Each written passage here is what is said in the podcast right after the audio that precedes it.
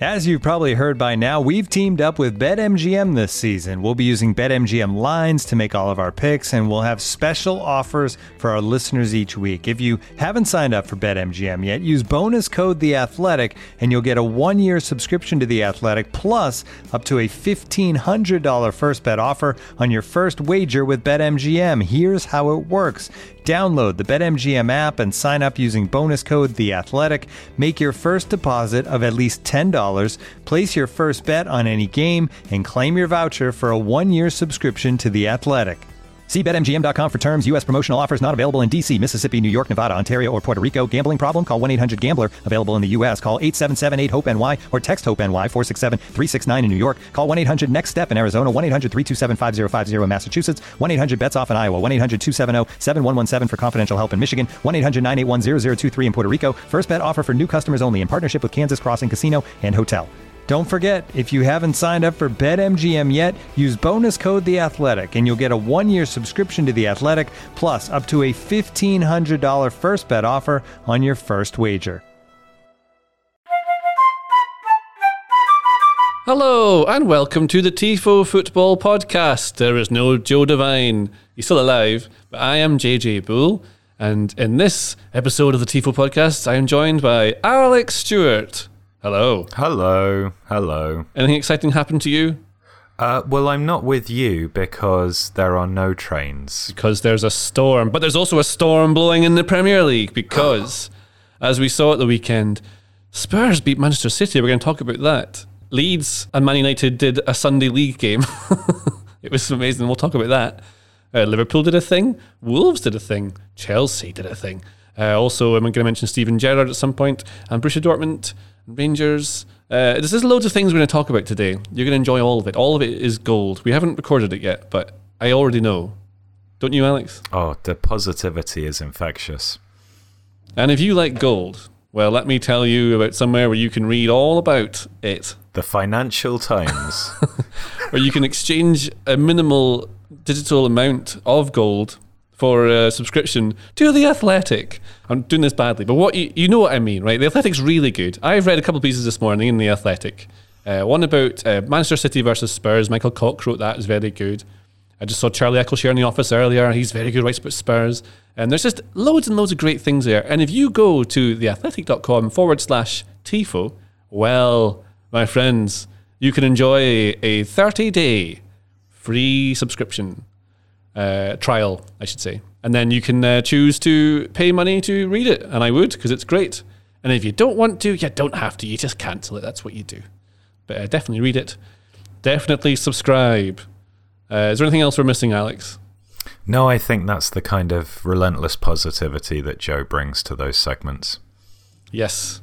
And so, without further ado, I will leave you in the warm hand and positive embrace of Alex Stewart.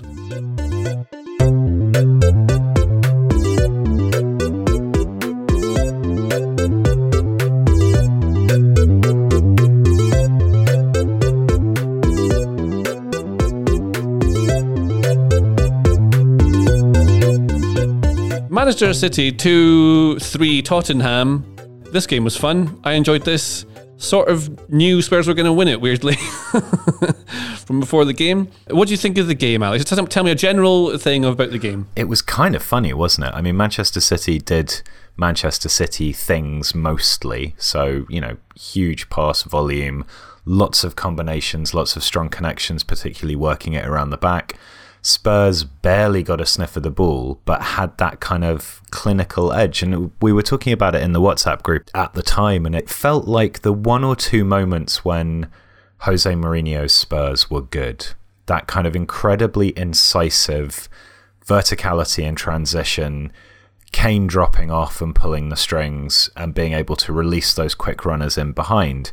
And obviously, if you're the kind of team who wants to play a certain style of football and build possession and and hog the ball, which is obviously what a lot of the good teams want to do, then that sort of verticality might seem like a sign of weakness.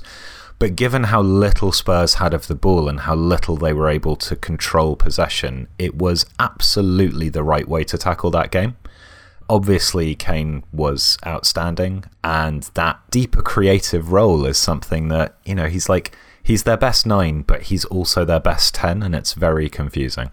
Yeah, there was something about that. I thought, I think I read somewhere, maybe I saw it, I can't remember basically, but they were talking about Kane and how he's two players now. And we talked about this before in the podcast and things like that. But what I noticed particularly was the way he would pick the ball up and then launch one of these switched passes would then give him the chance to arrive perfectly in time to get on the end of a chance. So if you're playing as a number nine as a striker in the box, you have to be able to get ahead of someone, use little dummy runs, just little bits of movement. Something like Sergio Aguero, I think, was one of the best at. He just managed to find space in a box that is packed full of defenders.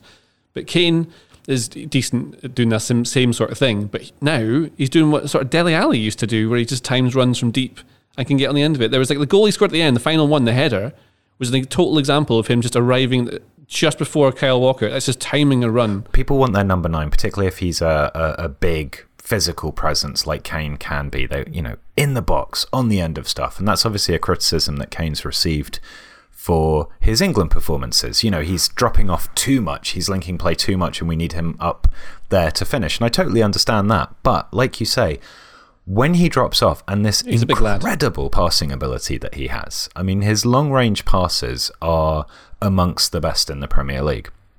And then he can kind of trundle a little bit forwards. And by timing the run for his first goal, Spurs second, he completely bisects Laporte and Cancelo. Laporte just doesn't notice the run coming over his left shoulder.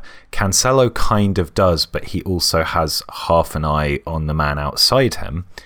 And it's, it's almost because the run is quite slow and takes quite a long time to materialize, he just appears in space. Whereas if he was right up closer to the action, he would attract attention a lot more quickly. Um, and obviously, the timing of that is quite hard to get right. And, you know, Spurs were able to create a little bit on the left hand side before firing that cross in. But it does seem to work for them. Other thing as well is when he leaves that nine space to drop in to pick up the ball and become the 10, they can do that because they're playing. I mean, it was a 5 4 1, right? Which is a 6 3 1 at times, pulling Kulusevski back. I think mostly in the second half they did that. But playing Son, who's effectively a second striker, and Kulusevski, who's like a winger and an inside forward. So they were just changing their shape depending on where the ball was and what the phase of play was. Uh, that meant, because they have that pace, from especially from Son, Kulusevski seems quite quick, but uh, Son especially means you can do that because you've got the runner in behind. So you've still got your verticality, your depth between centre back and forward. And I, am pretty sure I've seen this a few times before. I'm sure I've seen Spurs do this against City or other teams do it. Maybe I think Conte's Chelsea did this against City. The same thing. Well, I think Spurs did it against City again. I possibly want to say under Mourinho, but but it was Steven Bergwijn acting as the kind of auxiliary right wing wing back or right wing back back. I don't know what you would the one who was sort of going further outside and tucking further back um, and absorbing the pressure and ensuring that, you know, if you string six guys along the back line, particularly when in Romero, who had a great game, obviously, you, have that slightly more aggressive person who's prepared to step out and close space down, which is so useful against City. As long as there is the connecting tissue which Kane provides, and then the outball which Son provides, it, it is kind of effective. I think it's just a question of whether whether teams want to feel that they are the kind of team that imposes themselves on other teams and whether they want to go like toe to toe with a team like Man City or whether they think, yeah, do you know what? Actually, our best chance is to sit back, and it might seem uh, defensive, it might seem reactive, it might seem like the actions of a weaker side, but it is the most effective way to get three points, and that's what we're going to do in this instance. And they are also the weaker side that most teams are against Man City. This is the kind of thing that a lot of teams did this against Liverpool last season, or in 1920 maybe, where they're doing that thing where they were playing like a 6 3 1. You just block the wide spaces so the fullbacks can't do what they want to do. Obviously, cities tend to play inside more and they have wingers. And um, like it made sense taking off Sterling at some point because there was no space behind to use his pace. Is kind of the wrong player for that game. You want to have players like Mahrez who came on, uh, who can then do dribbly boy bits and shoot and create and that sort of things. On, on that note, on Mahrez, I've written in the notes here, and we'll have to obviously censor this. What a fucking penalty that was! Come on, like that is. Do you know? Because City are really mm. bad at taking penalties. Like, if you've ever watched Man City play, you'll notice they miss a lot of penalties. But Mahrez took his time with this one. Like really took his time. It took the breath, took a beat. That's what you want, and then just launched it. Lovely. I loved it. You want you want a thwack on a penalty, don't you? Thwack, yes, that is it. You want that kind of resonance. Well, it's like it's like the thump of the boot and then the thwack of the net. I think maybe it's the rustle of the hmm. net. What word is the net? no, it's it's too. I, Russell for me is like when it nestles in the corner. You know, from like a from like a deft header or something. That's a rustle. What do you prefer? Is the, if the net is sort of tight and it bounces back out, or do you prefer it if it kind of gets lost in it, like it's in a yogurt? I think that all goals are the results of mistakes, so I'd rather none of them happened. So the how the net looks doesn't matter to you. It just shouldn't even need nets. Exactly. That's what the goalie's there for. Lloris had a couple of good saves. Speaking of goalies, Yeah, I thought Ederson was interesting for the first goal, actually. I saw something on Twitter from uh, a goalkeeping analyst called John Harrison about how Ederson is quite uh, impatient with what Harrison calls long range one on ones. So when, when people are dribbling at Ederson from quite a distance, he tends to not want to stay back. He like closes the angle almost too quickly and overcommits himself, and that's Yeah. one of the reasons that Kulusevski is then able to pass into effectively an open net, even though he's being challenged. Whereas if Ederson had stayed a little bit further back, he's still quite well able to cut off the angle, especially with a, a City defender running back and across, but would be able to make more of an effort to save Kulusevski's shot because he wouldn't have been quite so stranded having come out. I thought that was interesting. Well, uh, I thought so. They talked about having a game plan. Obviously, they did. All all teams do. All managers go into games with a game plan. This is what it's how you prepare. But this one from Conte was that we talked about was sit back in the five four one. One of the central midfielders, their Højbjerg or I think it was Kulusevski on the other side, would push out to um, help show the ball the way they wanted to cut out vertical passes from the centre backs. Kane stayed tight to Rodri to make sure that that wasn't really an avenue. Couldn't get the so it, it changed City's passing network. I think is how that sort of worked. But the thing as well they were doing that I noticed, and this is again something that happened. I think when teams figured out how to play against Liverpool at the end of 1920, was switching the play before then launching it vertically. So you, you drag them to one side, you switch it over, then suddenly you're able to find this pass into. It was Kane dropping in to be able to take that. And um, Conte is an absolute genius. Like, think his teams are so good. But then the thing I was thinking about Conte was that he's been slacking off his players of late and saying they don't have any. They, you know, the transfer window was weak, he said, and they've weakened themselves numerically even by letting players go and then bringing in a couple. Like Bentancur was was he good? I can't tell. He was all right. But after the game, now that they've won, he said that he has a great group of players, probably the best group of players ever, something like that. He said. I think it was a match the day I saw this, and I'm thinking he was not saying that about a week ago. And then he said something I thought was interesting, saying how um, because they're they're good people, right? He doesn't say they're good players, maybe he says they're good people, and that's the thing that they're nice. They're nice. And you remember that Mourinho bit from the Amazon documentary where he talked about how they need to be seabirds all the time, and Conte says. Uh, a good person is better than a good player and a bad person. Yeah, I feel that there's probably something in that. I mean, uh, squad harmony, the thing from Football Manager is that as long as you keep your players happy and they like you, you're probably going to be fine. And I wonder just how much the idea of because if a dressing room is behind the manager, and obviously if you're, you know, if Conte has come in as your manager, right? Like he's tough, obviously, he's quite acerbic, but he is brilliant. You know, you d- there's an unarguable quality there. As long as he engenders a sense of positivity, then you're going to work harder for him, right? If you feel good about stuff, then you're more likely to put in effort. Like that Højbjerg chasing down with like, you know, 30 seconds of extra time to go or something, and then he just kind of collapses, which is very sweet, although also leaves him hopelessly out of position against a quick throw in. But let's not be mean. It's that thing we were talking about last week where people in England really appreciate hard work over everything else. But you're not going to put that kind of effort in if you're disenchanted. And I think Conte's value system is very much geared towards the work ethic. So when he says good people, I think part of what he means in a footballing sense is these guys will keep running for as long as I tell them to run. well, how about this? Is a, is Emerson Royal a good person? Uh, I'm sure he's lovely.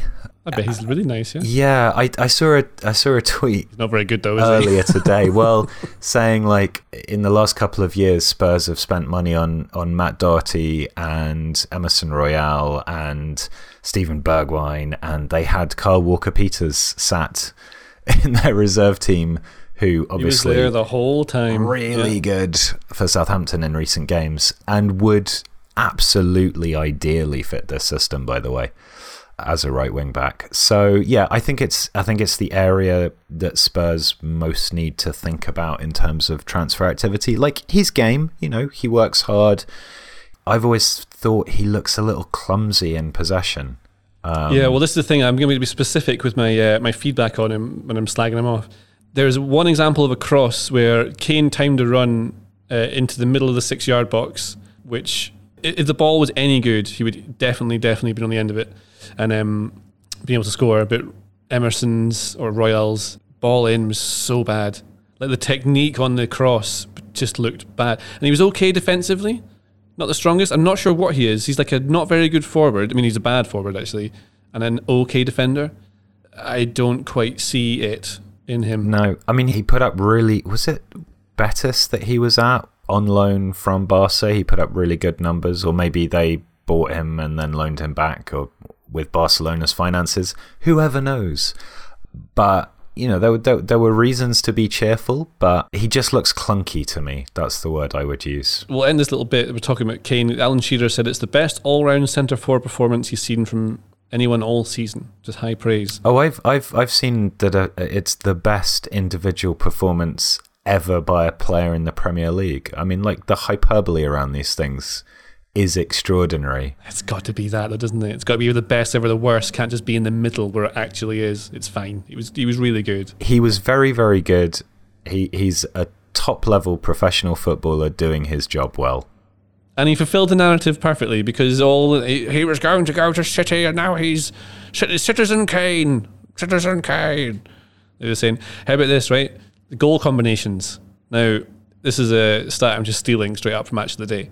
Harry Kane and Son Heung-min have the joint top most goal combinations in the Premier League like history ever, 36. Can you name another of the goal combinations top ones? Alex? You can play this at home as well while Alex is trying to work it out. Top ones ever? In the Premier League, yeah. Oh no, obviously not. Chris Marsden to Marian Pahars. It's not there. The second is Didier Drogba and Frank Lampard, also in 36. Hmm, okay. Thierry Henry and Robert Pires in 29. David Yeah. Silva and Sergio Aguero in 29. And for you retro fans out there, Teddy Sheringham and Darren Anderton. No. I would never have guessed that.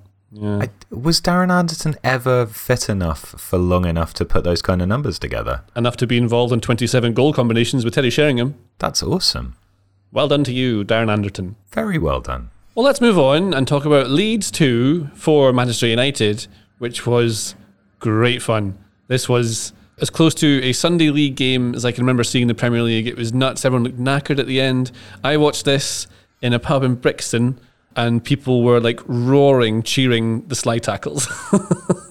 it was so fun. When you watch a game and that you get that kind of foamy spray coming up, like you're stood next to a a particularly strong sea anytime anyone makes a tackle, that's blood and thunder football. Lovely stuff. proper proper old school because it was the pitch was so wet and so heavy. In the second half you could see water coming off of it like you're saying. Yeah. and then the, the ball wasn't moving where they thought it was going to. People were sliding in. There was a battle earlier on with Scott McTominay absolutely wiped out was it uh, Robin, Koch I think wasn't it had to go off. Was it Klich? It was Koch. Yeah that didn't look very good. The poor boy had to come off. Um, McTominay was going crazy with some of his challenges just darted into stuff. But you've written here on our little plan the main point is surely the mentality because Rangnick has been criticised for not strengthening the mentality, but fighting back here is surely a good sign. I think look, it's been it's been a difficult period for United transitioning away from Solskjaer. Uh, obviously, a couple of other things going on too, and it it seemed like the general sense on Twitter was once Leeds had pulled it back to two all, like oh well, this is typical. This is United folding. They're not able to blah blah blah. You know, there's no leaders in this group. and then then again the the the specter of narrative stalks it, which is this idea that there's division in the dressing room between certain cliques, and Harry Maguire doesn't feel like a leader anymore, and blah blah blah. And actually, this is exactly the kind of like these conditions were terrible. Um, it's the sort of game where if you if you have even a second of thinking, "Oh, I don't, I don't want to go for that ball," you know, maybe I'm going to get knocked here. Like you're just going to get pumped, right? so the fact that they came back in that circumstance, uh, I think, is a really, really good, particularly in um, what do they call it, the Roses Derby? You know, Leeds and Manchester United. They don't like each other very much. No. I, I think it it it's one of those performances. Yes, it wasn't amazingly good football. But in terms of getting the result under those circumstances against that team in those conditions, that's going to be a really, really satisfied dressing room. Oh, I mean, give me that game every week. Just the end to end football of it is like a video game, but they're having the water in there and all this. I, I yeah, maybe this is the uh, sort of like Neanderthal coming out in me, where I do actually secretly like all this. I pretend to be some sort of hipster tactics man, but really what I want to see is someone going through someone else. Yeah. Uh, after a 10 yard slide tackle. That is fun. Who doesn't love that? Yeah. Well, lots of things happen here. So, like we said, United took the lead, and I think they deserved to have that. And then Leeds pulled it back, which they also deserved to do. And then it just went crazy, and I don't think it really mattered. I mean, United sort of had better control of the game, I thought, particularly later on in the second half. You had Rangnick on the pitch trying to calm people down because of that lack of control that they were trying to gain. And then made substitutions, took Pogba off, I think. They, Pogba came off and someone else came off. Who was it? I can't remember who came off. Fred came on for Pogba, I think. Yes, he certainly did. And Fred was instantly made an impact with that uh, goal. He's thumped in the near post. People in the pub were saying that they thought uh, Meslier didn't do very well at his near post. I thought Fred absolutely smashed yeah, it past him. He, he absolutely smashed it. And he made that curving blindside run, which given the way Leeds defend, I mean that run would probably be ineffective against most teams, but but Leeds Leeds try to man mark or have man orientated marking systems, and so making a curving run from quite a deep position right round the back and then suddenly kind of popping up is exactly the kind of run that's going to work against Leeds because they're not they're, they're not necessary if they don't start tracking the guy initially he's not going to be tracked by anyone. He, he is going to be free it's also so much running. So in that in that man oriented system, you have to track people constantly moving because you're trying to like United are trying to play vertically, like really like end to end. But Leeds are also doing the same thing. And you could see how knackered they were, like all the players by the end of the game. I think the example, so you know the the fourth goal, which I think is the one that Elanga scores um, when he comes on. So Bruno Fernandes does a sort of version of that Bergkamp spin turn where he loops it over the defender's head. And at the time, I was like, whoa, that's really good. But then you watch it, it goes over the guy's head. The defender has the ball. he just doesn't do anything. He just looks tired. It looks like at the end of a five-a-side game, you're just not really trying that hard before you go to best of three, and then everyone steps up.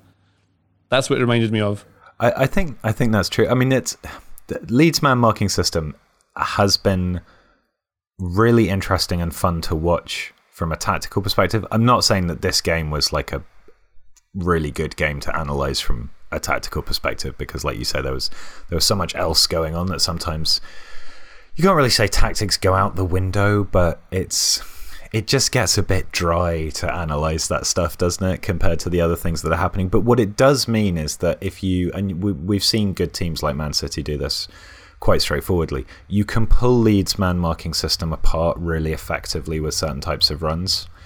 And I thought the second goal, where Lindelof makes that run quite a long way up, and and he's, an, he has an, almost an opposite box. Yeah, yeah. he really in is. possession. It's not a set piece or anything. No, uh, and then he feeds the runner outside, which I think is Sancho to make the cross in for the goal. And I found that really interesting because not least that's the kind of run that is effective against Leeds because they, they don't have that defending out wide. If a player is able to get past the initial line and lose his man, then somebody else has to come across, and that leaves gaps. But also, we saw that goal quite a few times this mm. weekend.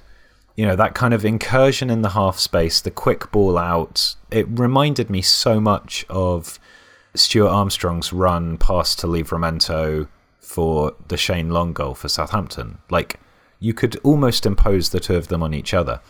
And I wonder if this thing about fullbacks coming too narrow, players trying to pick up and press in a man orientated way, whether it's leaving certain types of gap quite regularly and teams are figuring out how to exploit it. And it's not a coincidence to me that it's a Rangnick team and a Hasenhüttl team that have scored almost exactly the same type of goal. That does make sense. I like it. I thought that was interesting. Yeah. I, I, I thought so too. And I hope you all thought that at home.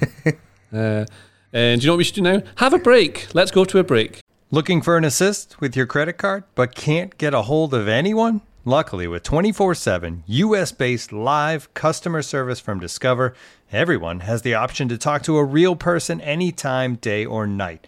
Yep, you heard that right. You can talk to a real human in customer service at any time. Sounds like a real game changer if you ask us. Make the right call and get the service you deserve with Discover. Limitations apply. See terms at discover.com/slash credit card. This episode is brought to you by Michelob Ultra, the official beer sponsor of the NBA. Want to get closer to the game than ever before? Michelob Ultra Courtside is giving fans the chance to win exclusive NBA prizes and experiences like official gear, courtside seats to an NBA game, and more. Head over to michelobultra.com slash courtside to learn more. And we're back from the break. Liverpool 3 1 Norwich. I think Diogo Jota is injured. Certainly, it seemed to be that way on my fantasy football team that I forgot I had. But it meant that they saw Luis Diaz, uh, Sadio Mane, and Mo Salah as a front three, I think for the first time, certainly from the start anyway. And that was Mane playing as an actual proper off the shoulder of the last man striker, which is something that Liverpool don't often do. Obviously, Klopp's teams in the past that Borussia Dortmund did, so we know he, he likes to do this sort of thing. And I thought Mane was very good. And you can see there's little examples of what he was doing with, as a nine and the benefit to Liverpool in that by pushing further up the pitch than maybe Firmino would in certain situations, he was dragging defenders back with him, which created space for the other two. Whereas Firmino would drop in to leave space so they could go into it. Instead, of Mane was creating space ahead of them so they could go into it. I'd, I'd liked it. Yeah, I, I would watch this combination yeah. of players again for sure. I think what's what's very interesting is that for such a long time, Klopp's Liverpool was that front three, wasn't it? Mane left, Salah right, Firmino drops off, feeds the two players making inverted runs. And it was kind of like everybody knew that that's what they were doing. And it's just the players were so good that it was very, very difficult to stop it. But by adding Jota first of all and now Diaz, and also showing this versatility of playing because Mane was playing quite like Jota has been playing.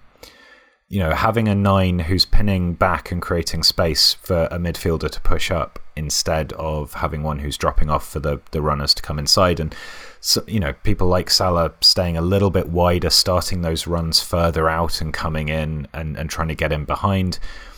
It's like Klopp has realised that he needs to have a greater degree of options in terms of how he deploys players. And obviously, in this instance, yes, injuries have created a circumstance where that's the lineup that he needed to field. But Diaz does different things to his existing wide players as well. Jota does different things to Firmino.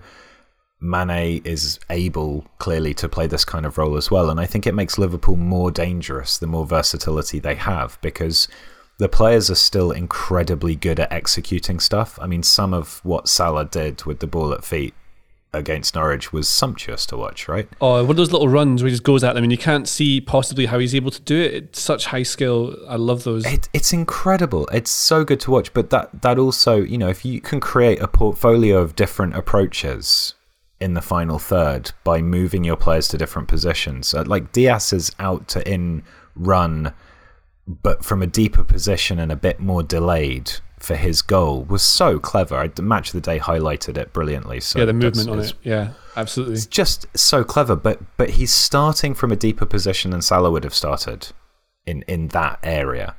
And that's one of the things that Diaz does is he likes to start a bit deeper. He likes to stand players up, and that creates space for him to then play passes or to carry the ball forwards. But in this instance, he didn't get the ball initially but the possibility that he might have done causes defenders to back off slightly, and then he can make that run late. Just makes Liverpool harder to beat, I think. Yeah, it's all about movement. That's a secret to everything movement. And the other thing, one last point on these three, is that, I mean, the recruitment at Liverpool is so good. The, the squad planning, like this is so now. I think Mane, I know Salah is 29, I think. I can't remember how old Mane is. Is he 29 as well? I think he's a year He younger. is 29. Yes, I was correct. Okay. Right, almost the same sort of age. Has he had recent birthday? Uh, well, no, he's, he's going to turn uh, 30 in April. Happy birthday to you, Sadio Mane, in advance, because I will forget that.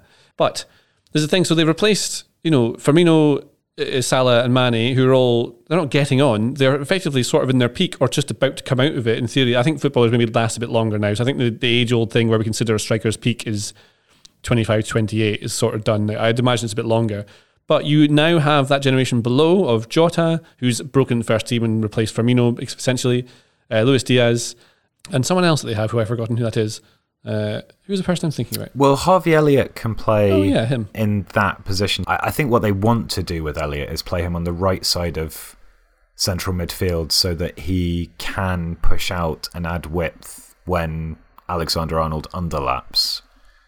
Because that makes sense, and that, that's what they started doing at the beginning of the season before he got the injury against, I want to say Leeds, but I might be incorrect about that. It's kind of a little bit like what Oxlade Chamberlain did a few seasons back, on and off.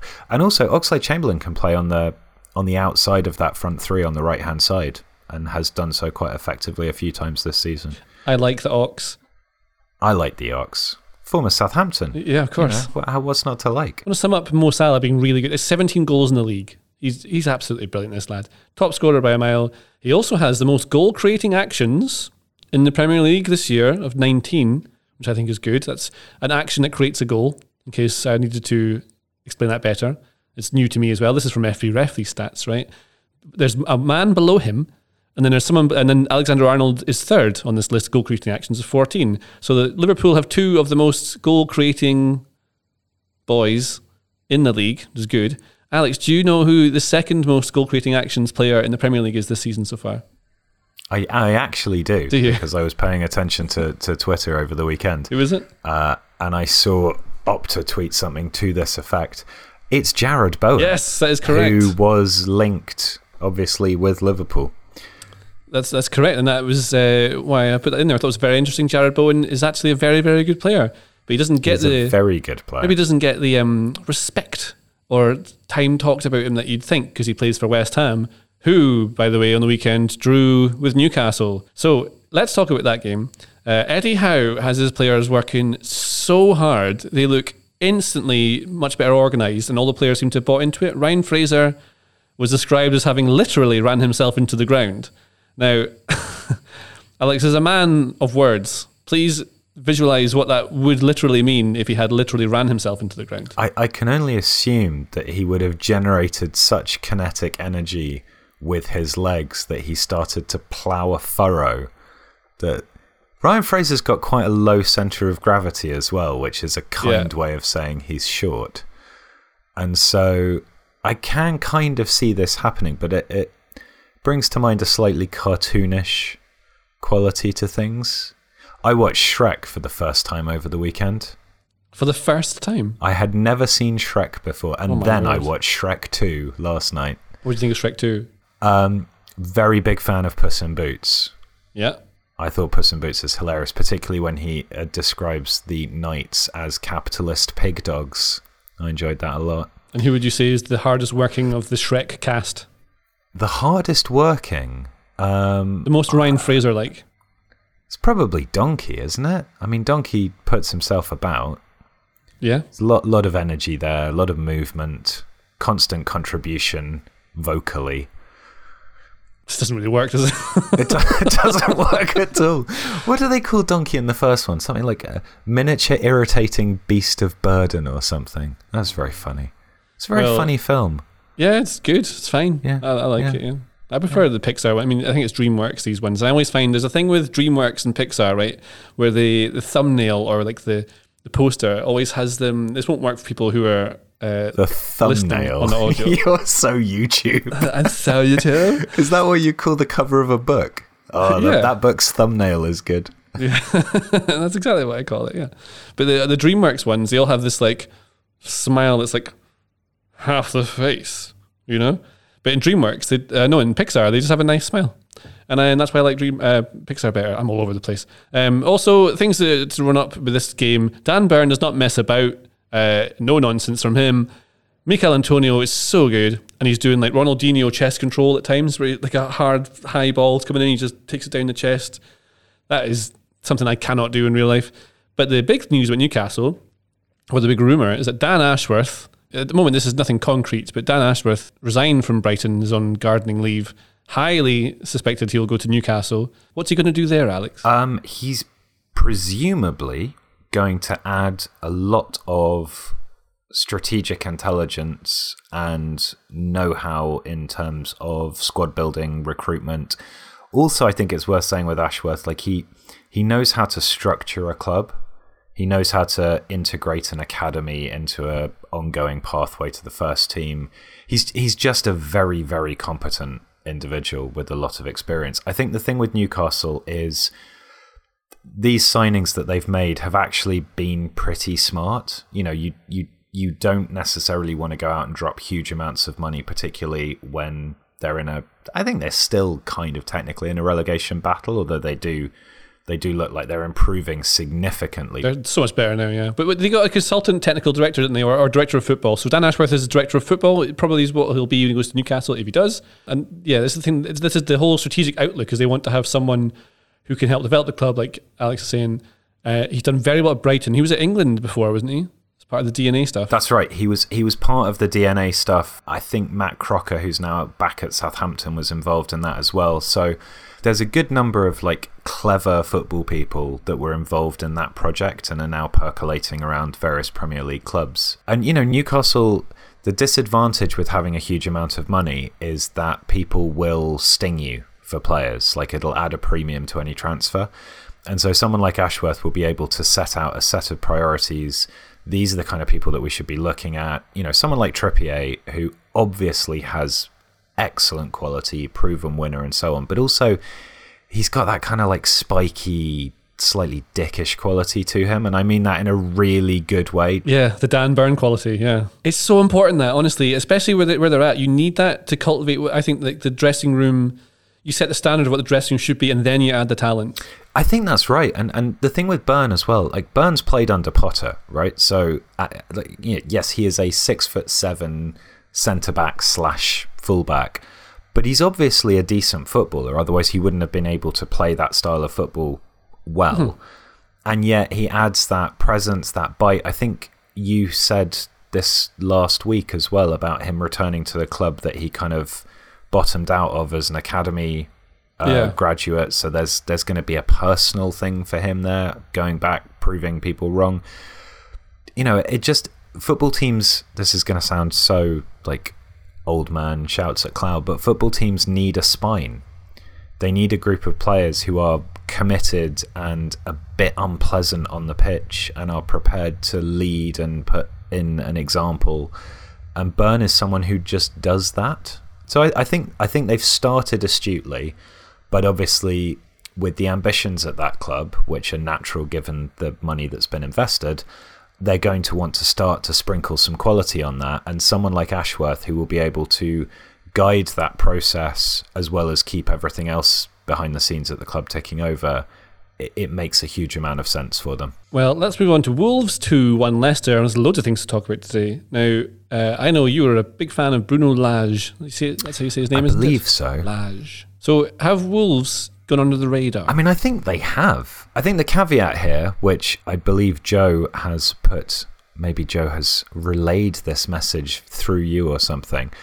They're not scoring many goals. And I think they are scoring 23 brackets, not a lot. Only two teams have scored fewer goals than Wolves. I see Norwich and Burnley bottom two. So, yeah, that that's one of the reasons you don't catch the eye is people like goals, don't they? Which is silly because goals are the results of mistakes. But whatever. But if you're kind of quietly competent and compact, I think what's really interesting is that he has he has revitalized certain players there. Like Neves and Moutinho look a lot better than they were doing. Podence obviously is a huge amount of fun to watch and has been on and off a huge amount of fun to watch. Raul Jimenez coming back into form is obviously really important for him. He, Jimenez had that horrible, horrible injury and wasn't just out for a long time, but also when he came back, it seemed to take him quite a lot of time to adapt, which is totally understandable with that kind of injury. Pedro Neto's way to come back as well. Like I think he, I think he came back in this game. He's been out for ages. I think he's brilliant. I thought he was as good as, as Jota at the time at Wolves News playing. Yeah, there's a nice balance at the moment with Wolves where they do have that kind of quite decent spine. I like Dendoncker as a kind of weird utility running around, linking play, putting in a few hard tackles, but there's quality in the passing. And then at, at the top with Neto and Podence flanking Jimenez, for example, you, you've got players who can do sexy little things that most players can't do. And Jimenez leads the line brilliantly and can drop off and link play and feed in behind. He's not dissimilar to Kane. He doesn't have Kane's range of passing, but he has the same versatility in his play, I think. So, yeah, if Wolves were scoring more goals, people would probably pay them more attention. Well, one thing I think should make people pay more attention to them is that all of this is built on being very good defensively. Uh, they have the joint second best defence this season uh, with 18 goals conceded, which is level with Chelsea. Um, only City have conceded fewer. They conceded 17. So that's the thing. They're not scoring many, but they're also not conceding many. So it probably seems entertaining because they're winning games and people like that. But I, I see this often, in, especially in Scottish football, is a team like Wolves will play this sort of way where they don't concede, they're very hard to beat, and they are efficient when they attack. They utilise their strong points. This is what any manager should do, really, is utilise your strong points, realise where you are, position, you know, how good you are compared to other teams, and then mostly play in transition and make use of that sort of, you know, those sorts of strengths I'm talking about. But then, after you do that and finish really high up the league, I think they're about seventh just now. What then happens is the following season or later in the same season, teams start to respect you far more, sit back a little bit more off of you, and expect you to have to come out and open up a bit more, which changes the way you're playing and the way you're defending, and then means you're vulnerable to quick transitions and vertical football, and it also means it's harder for you to create chances. So in my head, Lage is doing an amazing job, but I wonder what happens next season with Wolves because I think when they came up, they were really good. Remember, the first came up under uh, Nuno, they were amazing, and then the second season, people figured them out and they were a bit scared of them, and they were nowhere near as good. I think there was a two-dimensional quality to Wolves in that season. You, you had Neves's passing from deep, and then you had Adama Traore just doing stuff that was always fun, if not necessarily productive. And yeah, I think that's right. I mean, I, I've just glanced at FBref again. Wolves difference between their expected goals against and their goals against is extraordinary. Like 14. they have conceded 14 fewer goals than their expected goals against would suggest. Ah, so they're not actually that good. This is the thing, you see? That is not sustainable. Well, it is and it isn't. I mean, some of it is to do with goalkeeping.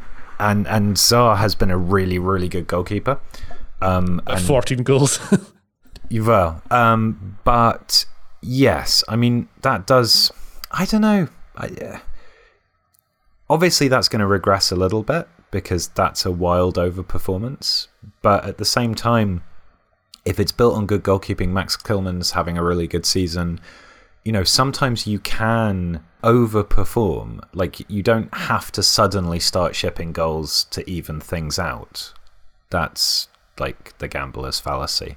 You can just tail off a bit. Well, there you have it. Wolves, very impressive statistically, also are about to collapse into a sea of goals and plummets down the table. Uh, let's move on. In fact, no, let's have a break first. Let's have a break. You'll have a break. Looking for an assist with your credit card but can't get a hold of anyone? Luckily, with 24 7 US based live customer service from Discover, everyone has the option to talk to a real person anytime, day or night. Yep, you heard it right. You can talk to a real human in customer service anytime. Sounds like a real game changer, if you ask me. Make the right call and get the service you deserve with Discover. Limitations apply. See terms at discover.com slash credit card. And now, two pigeons bemoaning the fact you can stream DirecTV satellite free. You see this? A family watching baseball on DirecTV with no satellite dish in sight. Let's heckle them. You call that changing the channel? Choke up on the remote, buddy. I hope getting all these games on DirecTV makes up for your mother not pre-chewing your sunflower seeds. DirecTV has the most MLB games. Visit DirecTV.com. Claim based on total games offered on national and regional sports networks with choice package or higher. Availability of RSNs varies by zip code and package. High-speed internet service required. Terms and restrictions apply. And we're back. My word. What a fun time I had during that break. Crystal Palace nil, one Chelsea. Is Lukaku a thing we want to talk about because he had an historically low touches in one game? Yeah. Seven touches. No player has, has managed fewer in one game since 2003, which is when records began. Is that right? I always find that phrase since records began is quite misleading because obviously I don't know like meteorological data and expected assists. Not quite the same time frame that you're working in. Well, it reminds me of the joke in The Simpsons when the hurricane comes. They say there's no record of the hurricane, not since the whole of statistics was blown away. yeah, I mean, I suppose look, this thing, the thing with Lukaku, obviously there there was the interview, which didn't go down amazingly well. and we covered the Lukaku interview in Tifo IRL. It's a very interesting discussion with Liam Twomey. Yeah, and and Liam wrote a really good piece on the Athletic. I think it came out today. Maybe it came out yesterday. Yeah, the article today, it's, it's great. This, this article is written in The Athletic. Yeah, and it it just it goes to the point of something that we've talked about a little bit in a much much shorter video as well, which is that Chelsea are not playing to what Lukaku is good at, and some of that is a bit tactical. Some of that is, uh, for example, there's a good example in the in the Twomey piece about Christian Pulisic not taking a pass that would have been absolutely perfect. If that were Belgium playing and that was De Bruyne on the ball, Lukaku would have received that pass. It was like a neat little vertical pass to meet a run that's curving from centre slightly to the right hand side. Exactly what Lukaku wants. But of course, because of this interview and because of the transfer fee, because it's a lot to do with context rather than paying attention to how a team's actually playing, because, you know, that makes for better copy, doesn't it? People are going, oh, well, he's just crap and it's never going to work out, or they all hate him and they don't want to pass to him, or, you know, it's. It's not that. It's a slight tactical imbalance and occasional poor decision making. And Liam's piece explains that really, really well. There you go. Remember, you can get a free trial. Remember, I talked about that at the start of the podcast? Well, here's your chance, baby. That's going to be useful for that, if nothing else. Arsenal were all right. They beat Brentford. Well done. Uh, I think Amy Lawrence has written a piece today which is about the new Fab Four featuring Emil Smith Rowe. Or Bukayo Saka's finish was just wow. That was fun. I've still not seen it, so I can't talk too much about this. Odegaard's becoming a player as well, apparently. Yeah. Steven Gerrard, the hero, the saviour of Aston Villa. He won four of his first six, and one of the ones he lost was to Man City, so that shouldn't count. So that's a very good start. But now he's won only two of nine. Are the wheels coming off, Alex? I don't really know because I've not really watched Aston Villa. Conclusive proof there. And then we should talk about Borussia Dortmund 2 4 Rangers. Did you watch this game? It was really funny. Yeah, I quite enjoyed following Jordan Campbell on Twitter, who's the Athletics Rangers correspondent, and seemed to be slightly losing his mind. Dortmund have had a weird season. They've had injury problems, particularly with Haaland. Some of the transfer activity has not worked out. Donyell Malen was supposed to be the Jadon Sancho replacement, different player. There also seem to be some genuine tactical glitches with them in terms of how they're playing in transition. Um, I don't want to keep harping on about this, but there is a good internet based publication called The Athletic, and Jasmine Barber has done a piece on uh, some of the issues that Dortmund are having. Uh, basically, they're not as slick in terms of their pressing game it's asking too much of the central midfield, who then find themselves out of position when they are seeking to transition. And they've had a lot of other injury problems. The, the style of football that Marco Rose plays is considerably more intense than Lucien Favre was asking his players to, to do, and that's increased the kind of fatigue load, so there have been muscle injuries and so on. They are still second, and Haaland is still amazing and will come back from injury, and it'll probably be fine. But if they hadn't had Gregor Kobel in goal uh, for much of this season, things would be a lot worse. They bought him from Stuttgart, and I really liked him because he was in my football manager save when I was playing Stuttgart against Ian. Well, the only player I thought came out with any sort of um, oh, this is an example of how tired I am. I was going to say goodness there. Uh, credit. Credit. Oh my god. Uh, it was Jude Bellingham who was excellent and trying to inspire his teammates. Rangers were really good, but also Dortmund were terrible in this game. Like awful. It was probably end to end. It- I felt like Dortmund just didn't think there was any threat, so they they weren't working as hard. Did you see Bellingham's post match interview as well? No, what did he say? He just said something along the lines of, like, it was like, Are you going to take the return leg seriously? And he was like, We are. And if there's anybody in my team who doesn't think we are, I'm going to have a word with them. Like, there was proper, like, he was pissed. Good on him. Oh, for sure. But also, you kind of sometimes have to remind yourself with Bellingham that he's, you know, he's still a teenager. he's he's such a wonderful player to watch, but also there is a real steeliness to him. Speaking of speaking of Bellingham being impressive this game, how about John Lundstram? oh yeah. Imagine an, a, a world in which John Lundstram is suddenly scoring worldies against Borussia Dortmund. It's a weird one. My uh, my best friends, Dave, love Dave. He says uh, I was watching the game with him at his house. He supports Rangers, and he said um, I was just laughing about how weird it was that they're beating Dortmund. And he says, "Yeah, but it's fine. We'll draw one-one with Dundee United at the weekend." And they did. I hope you put money on that. Yeah, I should have done that. I think people might have seen that if they follow me on Twitter. Uh, well done to you, Dave. You win the prize of gambling. I don't know.